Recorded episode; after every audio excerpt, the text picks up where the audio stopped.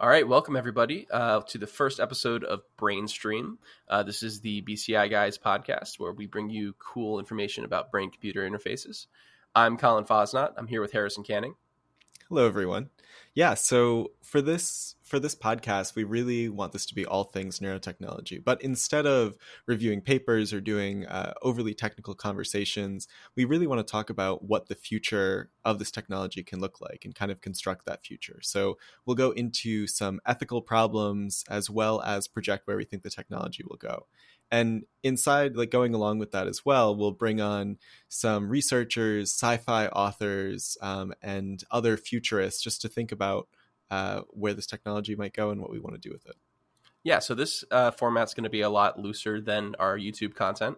It's mostly going to be harrison and i talking about um, fun topics it's something that comes on our mind that we want to bring up and just discuss um, and putting that out there for you guys. So like harrison said we're going to have a bunch of people on this uh, that we're going to be interviewing in the future. We have some people lined up right now that we're super excited to talk to. Um, but for now, we figured uh, we do an introductory episode and get everybody sort of used to the the, the format. So, um, yeah. so Harrison, let's talk about our backgrounds first. Uh, do you want to go first? Sure. Yeah, absolutely. So, Colin and I are obviously both interested in neurotechnology and have been for a long time. My interest started in 2013 uh, when I saw a video from Brown University uh, utilizing the BrainGate system to help uh, Cathy Hutchinson move a robotic arm to be able to feed herself. And that was just really exciting to me and my my mind opened up of what the possibilities of this technology could do. And I got really attached to this idea of making more human technology. And so, what I mean by that is creating things that are more intuitive and work the ways that we think. So, instead of looking at a 2D screen and typing, you could actually move around in uh, a 3D interface and, and have a, a deeper connection with data. And so, I kind of studied neuroscience, business, and, and computer science through high school. And then I went to the Rochester Institute of Technology, where Colin and I met um, to study neurotechnology uh, through an individualized studies program. Um, and then the two of us started uh, a research group together, which I'll let Colin talk a little bit more about. And now we uh, created the BCI Guys in 2020 as a way to create uh, information that's educational and entertaining around neurotechnology to uh, broaden the scope of the tech and introduce more people to it and to have something fun to do uh, in that. pandemic. yeah, which absolutely. was uh, yeah, but a doozy. um, yeah, so I'm I'm Colin. Uh, I'm I'm Colin. Um, as Harrison said, uh, we met in 2018 at RIT. Um, my interest, so I was actually a software engineering student at RIT, um, and the freshman year of my uh, college experience, I learned about an open source company called OpenBCI um, I went on to intern there in 2016, uh, and I worked on uh, some awesome experiments. Um, like moving things with your mind is really cool, um, and you know to have that experience of working with that in an actual company in New York at 21 years of age was an awesome, awesome uh, experience to have. But that really got me interested in brain computer interfaces, um, and that led to me starting my own project uh, called OpenBCI at the SSE, which was a Society of Software Engineers at RIT. Um, and that led to Harrison and I meeting later um, with a connection from Dan Phillips.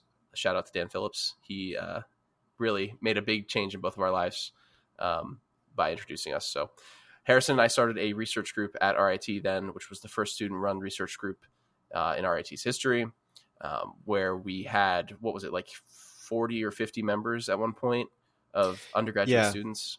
Yeah, so we got a, a, generous grant from RIT based on a proposal that we had written. We started with like six people and thought that that's what it would end up being, but there was so much interest that by the end of the first year, we had 23 people holding research positions, so they had certain requirements, and then about 80 people in the overall organization. The rest of them were sort of like club members that would just come to learn, and so that also kind of uh, spurred this this this um, this media company for BCI guys as well because we noticed that people are really interested in this technology, but they just have to be introduced to it. So yeah, it's interesting. So we we actually RIT sent us to Dubai. We were very fortunate to go to a, a maker fair in Dubai, uh, and at that maker fair, uh, we had all these kids come up to us and they were like, oh, do you guys have a YouTube channel? And we were like, no, we don't have a YouTube channel. And they were like, oh, okay.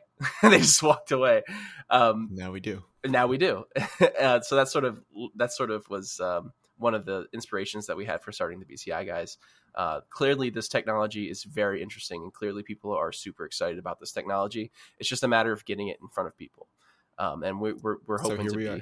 Yeah, exactly. We're hoping to, to push that more um, and and hopefully try to reach the the general public with some awesome projects that we have in the in in the works as well as uh, some educational content. So we worked on the foundations of neurotechnology, uh, which is our online course that we produced in uh, conjunction with uh, uh, NTX, which is the neurotechnology. Um, one of the biggest neurotechnology, yeah, NeuroTechX, sorry, uh, which is one of the biggest neurotech technology groups in the world. They host conferences and stuff all the time. They have a huge active community, so we were very fortunate to work with them. Um, and yeah, I guess the final little tying the bow off on my background, I also taught a class for one semester at RIT uh, in 2020 about brain computer interfacing. We're hoping to use um, some of the experience that I gained there of, of teaching how to work with this these devices um, and use that on our channel as well to hopefully make some introductory material for people who are just getting started because that's one of the hardest things with brain computer interfaces even you know eegs and stuff which are non-invasive um, it's really hard to like like where do you get started? You know there's so much information coming in from these devices. You know how do you plot that information? How do you filter that information? How do you use it to do meaningful things like like move robotic cars or uh, we had a project where we moved a wheelchair. Like how do you get from this large amount of data to doing useful stuff like that. So we're really excited for the future of BCI, guys. We have a lot of projects in the works, um, but this is going to be more of a loose format where we just sort of talk about the topics and uh, have people on to interview and that sort of thing.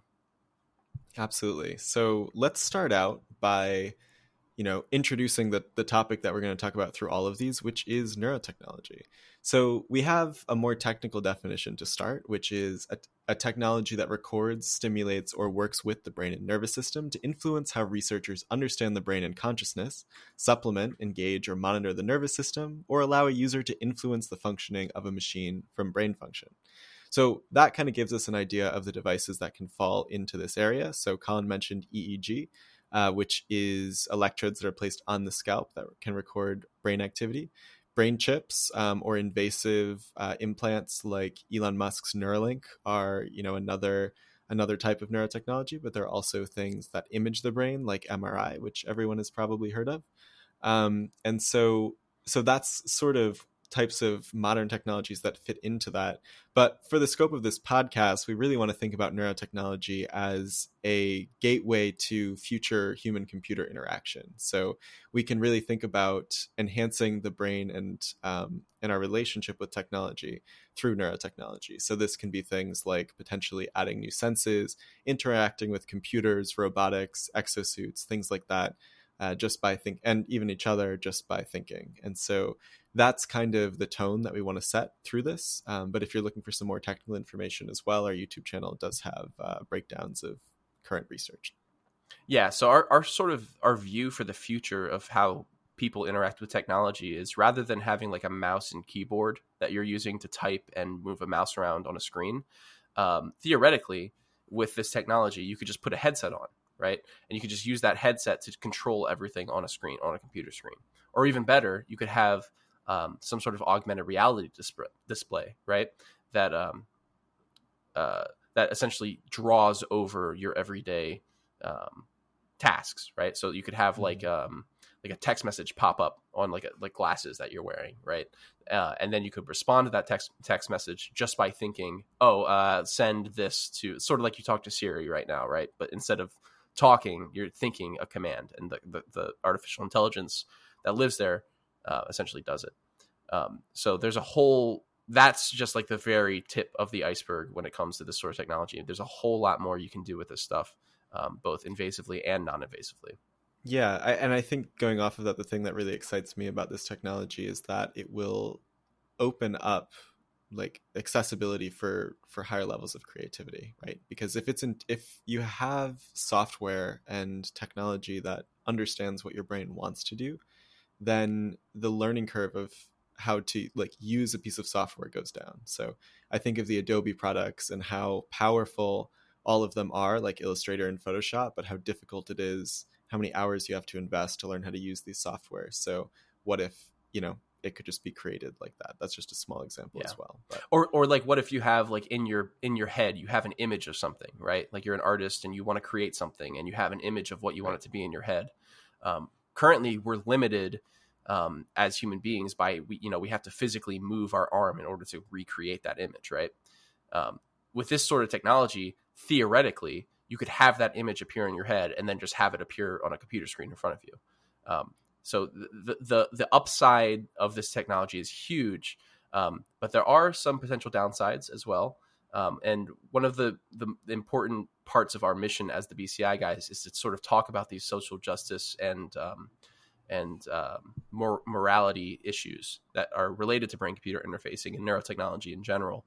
Uh, and we want to get ahead of that topic now uh, before the technology is you know super invasive and super prevalent um, because it's important to discuss these things before they're sort of out there in the world. So, so clearly, you know, we have a huge vision for the future of neurotechnology. We think it can do accomplish certain tasks that are impossible with with modern technology, uh, modern input devices right now. Um, but with that sort of added functionality comes some risk um, and some morality questions that we want to sort of get ahead of now um, before this technology is prevalent, before everyone's using this technology. Um, yeah, I mean, I, I think of like Facebook and and Twitter and but even you know just like advertising, modern advertising, and and how um, you know the internet kind of works around that in data collection. And I think that we can all agree that there are some real dubious moral concerns that come out of a lot of that. And so, mm.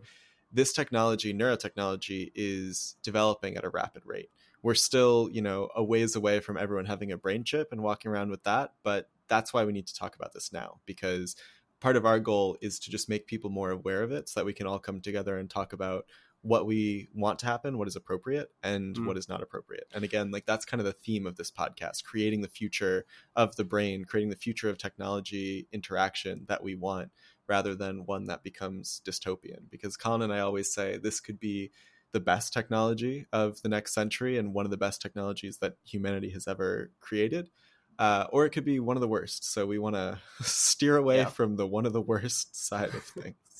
well, I mean, we've seen in media uh, situations where where people are taken advantage of with brain computer interfaces. Uh, the fact that that you know modern films are are already sort of picking up on this as a risk should tell you that you know um, there's a lot of risk associated with this field. Um, but once again, like Harrison was saying, it could be the best thing that that's ever developed for for interacting with technology. So you know, it's probably going to be worth it. But um, we just want to get ahead of that discussion now and, and, make sure that people that are developing these devices um, are doing them ethically correctly. Uh, so things like um, autonomy, right? Is your device going to affect um, an individual's ability to make their own decisions? Um, with right. this sort of technology, you know, it, it's possible to influence the way that people think, like literally influence the way people think. I know we talk a lot about um, about that with like social media right now, right? Where people are like, oh, um, you know, Facebook's allowing people to be manipulated because of certain trackers or, or certain uh, the way that they serve their content, right?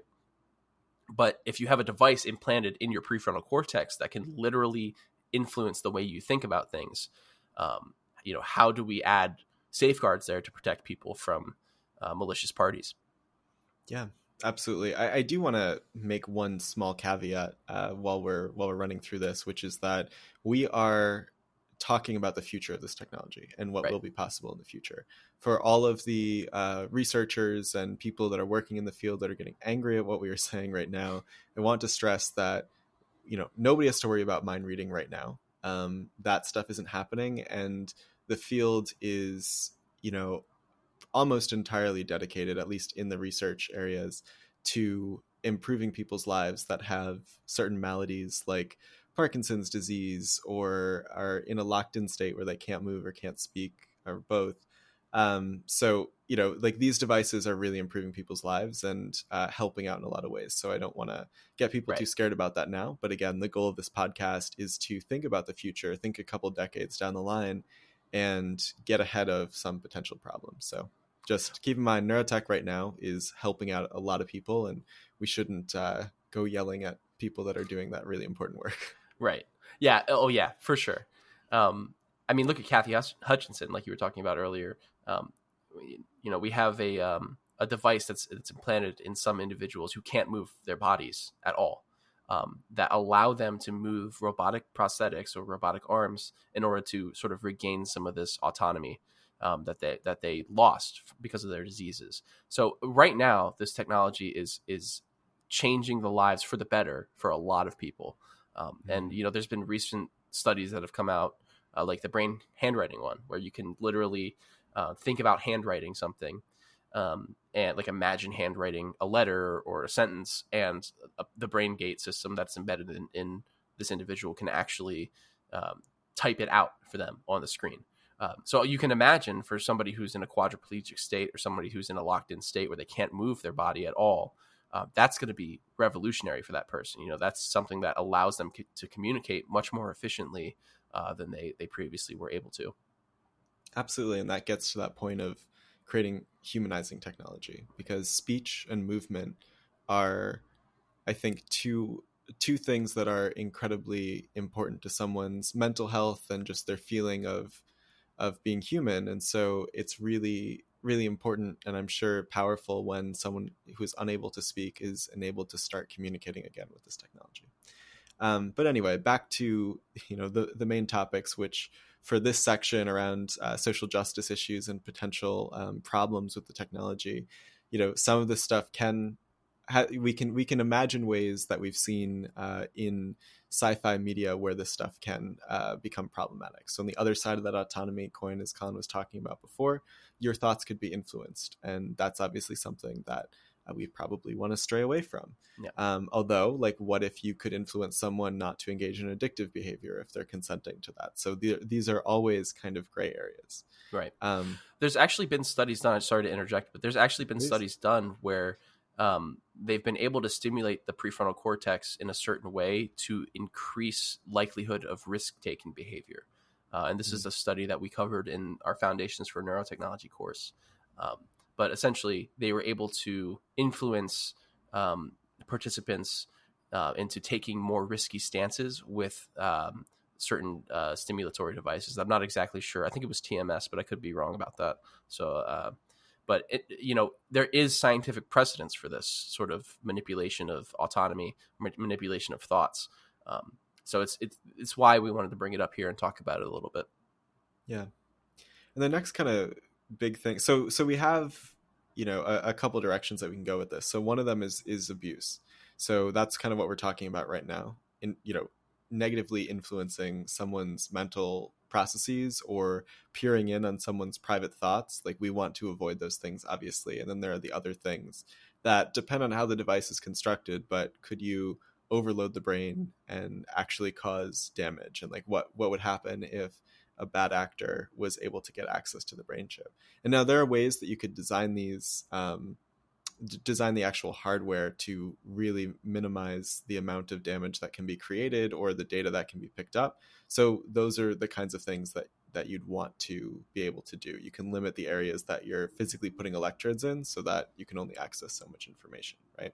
So we have that kind of aspect of things. And then we have the other aspect um, which are the social issues that can arise from this. The most obvious one is that, you know, if these interfaces do what we're talking about, what we think that they'll be able to do, people that have these interfaces will have a tremendous advantage. And I think that that advantage isn't isn't great. What what it'll be able to do for for people in humanity in terms of increasing their capabilities is fantastic, but there's going to be an inequality gap between the people that can afford to buy these devices and are willing to buy these devices and the people who cannot afford or are unwilling to get these devices. And so if you have a class of people that's able to afford them and other people that can't, that class will continue to, uh, you know, have more value to a job market, um, or will or will innately have more value to a job market, and that will be problematic. So it's it's yeah. something that we you know have to really consciously think about ahead of time and how are we going to roll out these devices in a way that is equitable yeah it's similar to, to mobile devices now right or laptops today um, you know, if you don't have access to a cell phone, like a modern smartphone, um, you're going to have certain limitations on your ability to find a job or um, your ability to be exposed to certain um, certain avenues of finding a job. So, for example, like maybe you don't, you, you you know with a smartphone you have a LinkedIn app that you can look through and you can apply to jobs and stuff like that. Um, if you didn't have a means of accessing the internet with a smartphone or, or a laptop or a computer, um, then you're inherently going to be limited because you, you don't have access to this uh, life changing technology that everyone's using. Same thing with, with brain computer interfaces and neurotechnology in the future. What if you had a device that could improve your cognition to a point where you have perfect memory, right?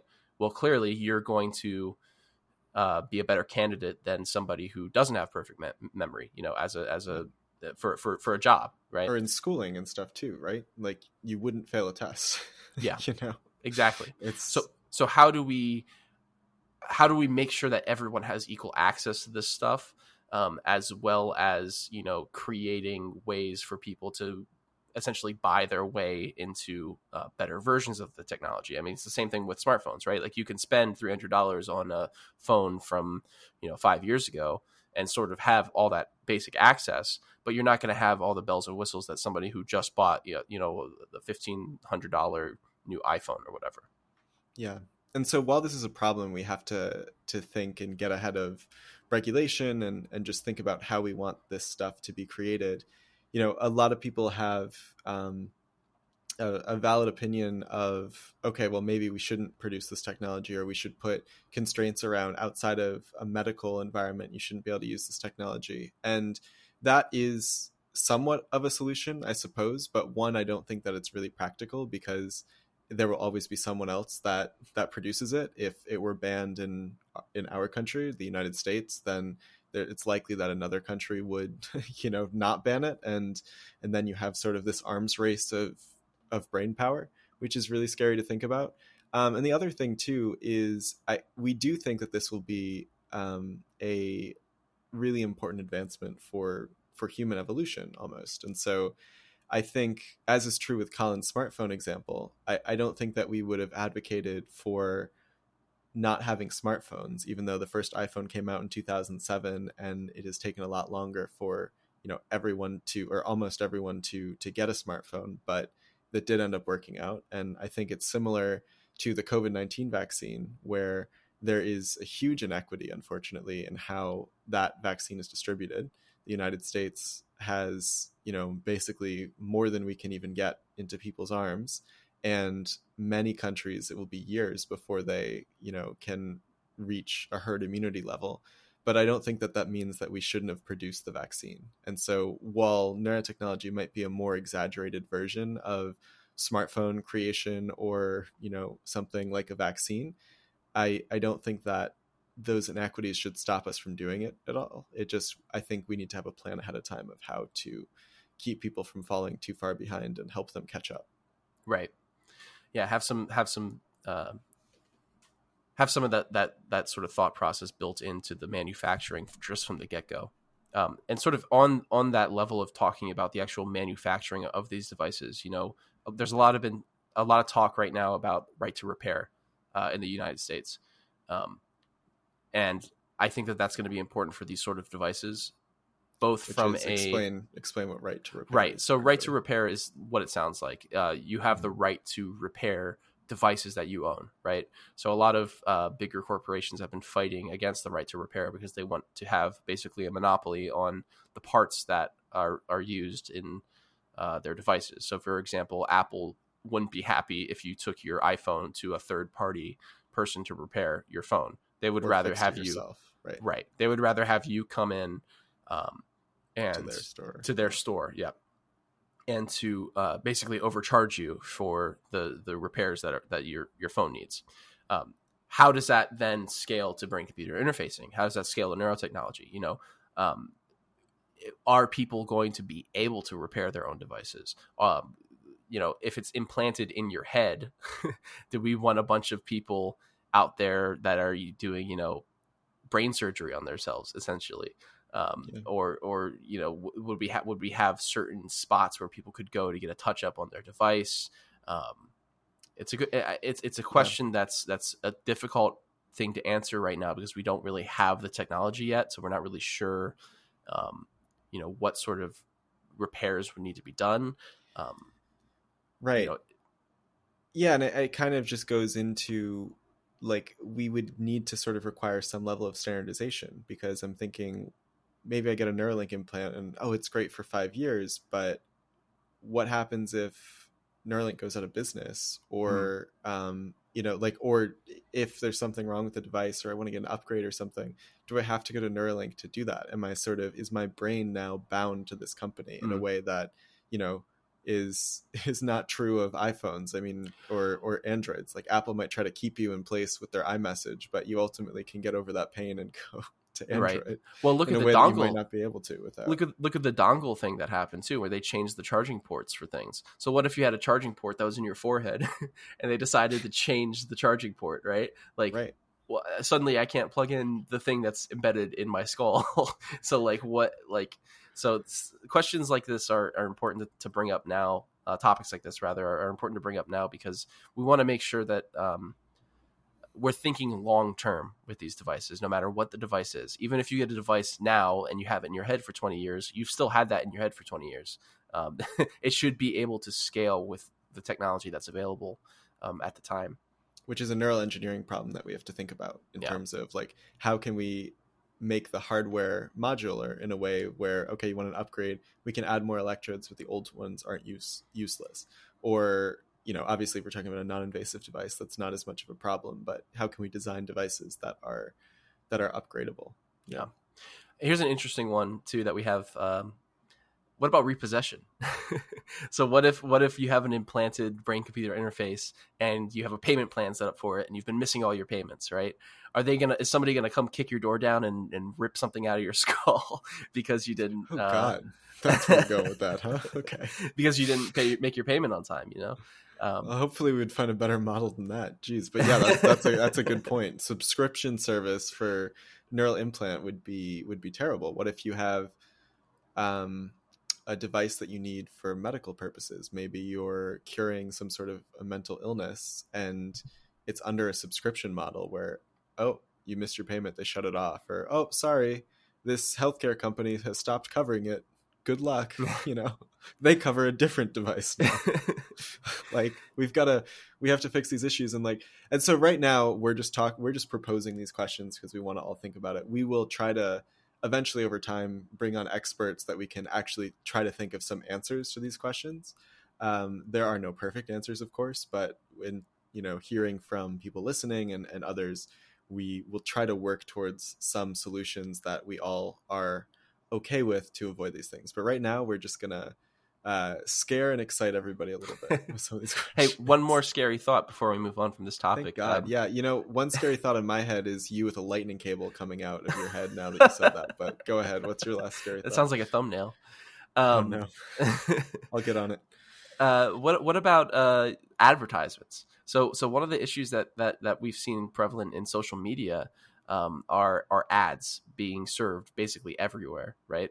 Um, what if some what if what if a company could beam an ad directly into your brain? You know, with these devices that we're wearing, um, you know, could that create problems uh, like like psychologically with somebody where they're always thinking like they're they're forced to always think about a certain product? Um, or is there a way that we could build these devices to be ad resistant so that that's impossible for people to serve advertisements and stuff yeah, I mean, I don't know. I, I wouldn't mind if I saw a billboard and was able to taste Cocoa Puffs from looking at a at a that billboard. would be cool. But uh... that would definitely be cool.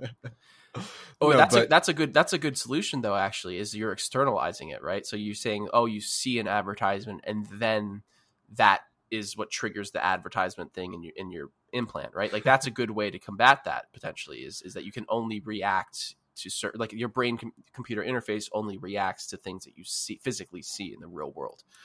Yeah i mean i was i was kind of joking with that but actually that that brings up an interesting thing. So you know how um like with snapchat or other like ar things you can scan different devices and a little pop-up comes up and you can choose to do it. I think that would be okay and we could expand beyond ads too to things in your environment where you could look at something and then consciously be interested in learning more be like oh i'm interested in that. And then like you get a pop-up in your in your vision. I don't know it's a little scary but like cool. there's some sort of like overlay in your vision that allows you again consciously to interact with this more. Like that might be an okay way around it. I'm still a little scared of having the advertisement conversation around that but like that might be a way. I think one of the biggest things with all of this is we have to find a way to make sure that the person is in control all of the time. So I'd like to think of it use vision as an example um, i i can close my eyes and choose not to see right and i can open my eyes and that's a conscious decision that i'm making to to look around and so if we can provide a gateway that can't be messed with that is similar to to vision where i can intentionally block things out or open that gateway then I think that's a good solution for all of this stuff because yeah. it gets back to that autonomy point, and I think that that's the most important thing that we can do when we're talking about this stuff. Yeah, um, a simple and, you know, on and off switch, even. Yeah, you know, embedded absolutely. in your forehead, right next, right under the uh, the lightning cable port. Fantastic. uh, we're gonna look weird. People of the future you know, I, th- I think it's funny to try to think about what a future human will look like, right? Because we have like all these artist interpretations that are over exaggerated of the person hunched over and just like gross from not going outside for six weeks or whatever it is, being in front of their computer. But I do think it'll be interesting how, like, what that looks like because we're already seeing a lot of willingness for people to to change their bodies and modify their appearance. I mean, tattoos have been around forever and there are all sorts of body modifications that people have willingly taken in and that come in and out of, of science right and there's a there's a growing movement um, of biohacking where people inject all of these things into their bodies and modify their appearance whether i think the most common one is an rfid chip like in your palm or wherever so that you can like tap your palm to pay or unlock your car or whatever it is. I've seen people implant like orbs into themselves that they are like can sync up to their smartphone and charge from your bio data. Like that's freaking wild. And so there's a lot of stuff like that. And I think it's interesting. I hope that there wouldn't just be like a big red switch on your forehead, but it'll be interesting to see what the future of fashion looks like and how society, how and and to what extent society embraces this like technology future? Like, does it look right. like cyberpunk stuff, or is it more subtle and we just look like we do now, and you can't tell that you're wearing a brain computer interface, or does it become a status symbol of like, look, I've got this shiny Apple brain yeah. computer interface, or whatever? It does is. it become the next cool thing to chop your arm off and get a robotic arm there instead? Like, oh, uh, who knows? I mean, we we're saying oh god right now, but like. Right. Um, it could right. be similar to you know getting a tattoo in the future like it, I mean, it makes sense, right? If you have an arm that does everything that your arm does, it's just you know stronger and can you know interface with modern technology or the future technology, I guess. Right. Um, maybe it makes sense for somebody in the, the, the 22nd century to, to just chop their arm off, get a new one. Sure. Yeah, I, which is like a weird thought. Um, but but yeah, I mean, it's it's something that that could happen, and I think you know we're advancing what prosthetics can do for people who have lost their arms. Now, it's not anywhere near right now what a uh, you know what a, a, normal arm would be, but I think we're getting there. On the tattoo thing, I just thought of something. Um, they have these tattoos that have EEG, so brain sensing, mm. or EMG, muscle sensing electrodes built into them, and yeah. so like that's that's really cool. And is that a potential interface that we have where we have these tattoos around our body that can put send this muscle information back and can we use that for something and and, and, and that's what, another like aesthetic modification but is functional and what health problems would you know be related to having conductive material embedded under your skin as well. Um, i don't know if that any studies have been done with on that or not but um, i don't know if you knew this or not but but tattoo so i have a i have a tattoo uh, and tattoos actually um, the ink from them gets broken down by your body over a long period of time uh, and it goes through your lymphatic system and it goes out ex- it's excreted out from your lymphatic system and that's why tattoos fade over long periods of time. Um, so would that sort of thing happen uh, with conductive material um, would would things fade over time would you have to get touch ups would that have any negative effects on your biology um, and these are all questions that um, future humans are definitely going to have to, tackle because this stuff's going to become really common. I mean, I think uh, brain computer interfaces are going to be as common as the smartphone someday or the touchscreen someday. You know, it's it's going to be a no brainer. Uh, ex- eh, pardon the pun.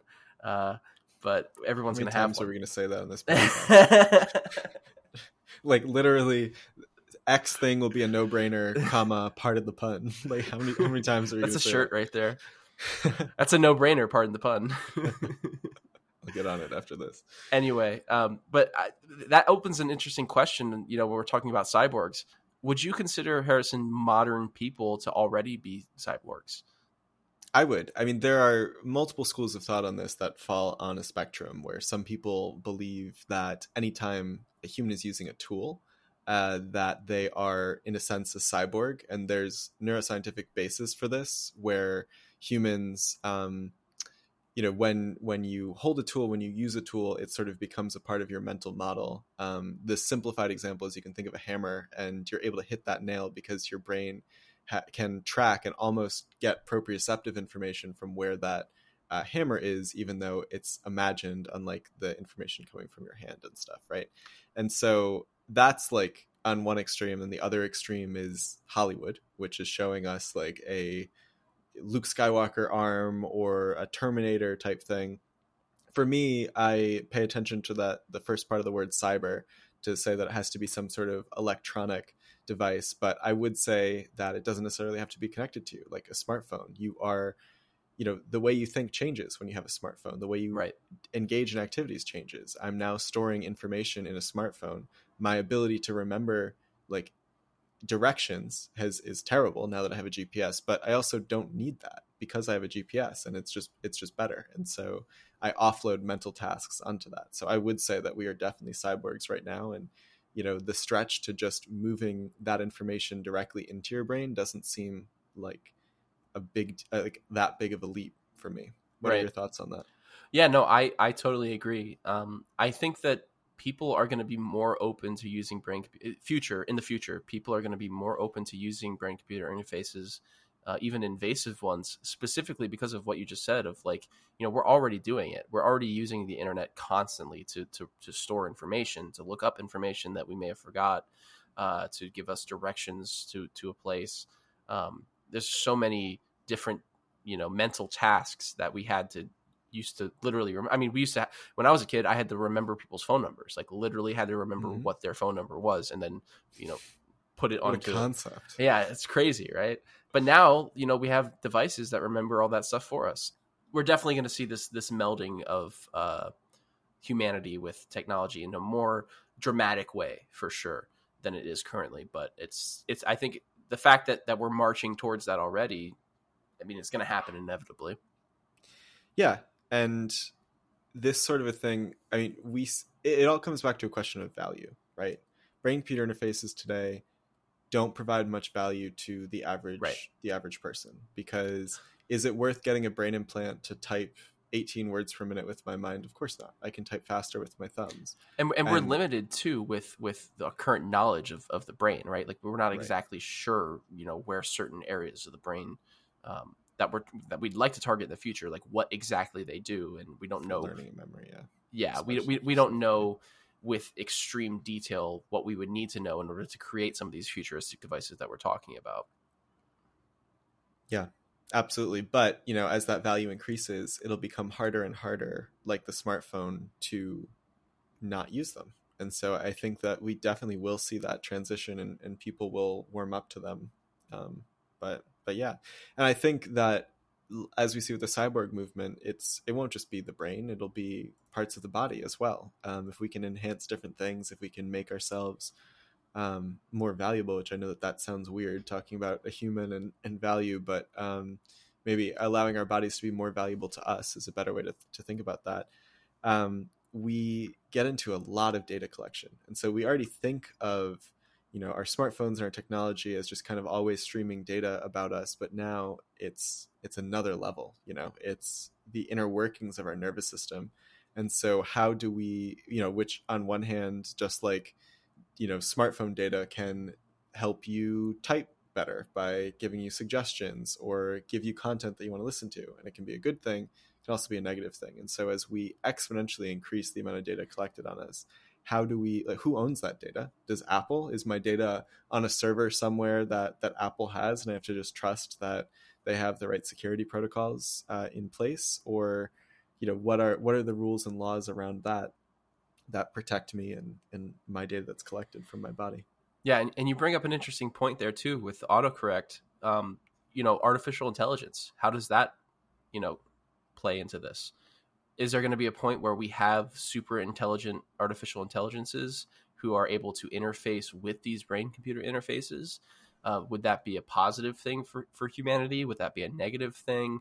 Um, you know could could a could an ai um, control you with an implanted uh, brain computer interface? Or would you you know sort of meld your mind with an ai in order to increase cognition? Um, you know there's a lot of a lot of questions with um, the cyborgian future, um, as as Harrison likes to say, um, that we really won't know the answer to until it's already been sort of ex- experimented on, uh, and and the technology moves in that direction anyway. Yeah, absolutely. And all of these things again, it's it's very interesting to think of the social implications of of all of this stuff. So we're getting this data collected, we're changing ourselves back to that cyborg conversation where we're changing ourselves and then what does that mean for our sense of identities with ourselves? And is there a line to this? Are we changing um our consciousness? Like what is uh like you know where, where does all of this where does all of this stuff go? And then yeah. um there are you know we history repeats itself the the um, common saying and there are very concerning events of our past that can inform um, or warn us about what the future could look like. So again, with all of these uh, human enhancements, we're you know creating class divides, and will that create ostracism for certain people? So in the United States, there was something called the eugenics movement, which uh, was basically on the uh, aspect of yeah go ahead they they would measure people's skulls and stuff and try to find physical um, physical representations of what makes people different in terms of race and and try to use that in order to um, create legislation that would be like uh, well, well they would they would do things like um, like put uh, mentally handicapped people in homes and stuff because they weren't yeah. they didn't have a certain IQ um, or they you know people they, they attempted to make it so that people who didn't meet certain criteria couldn't reproduce. Um, and mm-hmm. the idea of that being we're trying to make humanity better genetically um, but where do you draw the line? Um, and and uh, honestly p- people aren't that simple. You know it's it's not as simple as saying oh he has an IQ lower than a certain amount. He shouldn't be in the gene pool. Because IQ is not a definitive representation of intelligence um, it's it's it's a pretty flawed. It's not completely flawed, but it's a it's a pretty flawed system in terms of um, assessing general intelligence and uh, social intelligence and that sort of thing.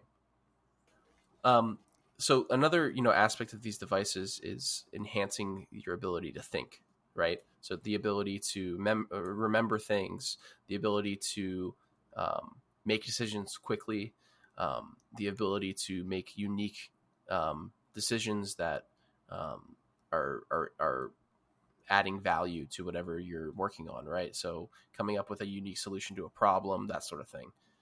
These sort of devices, theoretically, and have already shown um, in some studies, the ability to um, help decision making processes, help in, in, improve cognitive abilities of, of the individuals wearing them.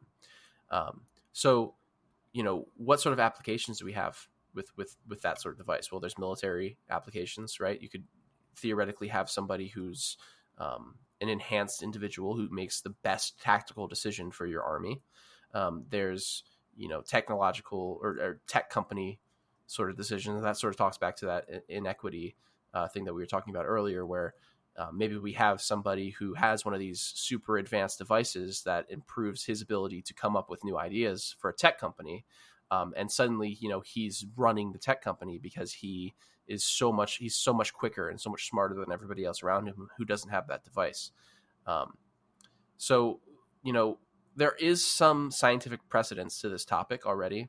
As I talked about earlier, there there is some studies that have shown that um, with certain stimula- stimulatory devices, notably transcranial magnetic stimulation, um, you're actually able to increase recollection of memories uh, as well as increase the encoding of memories.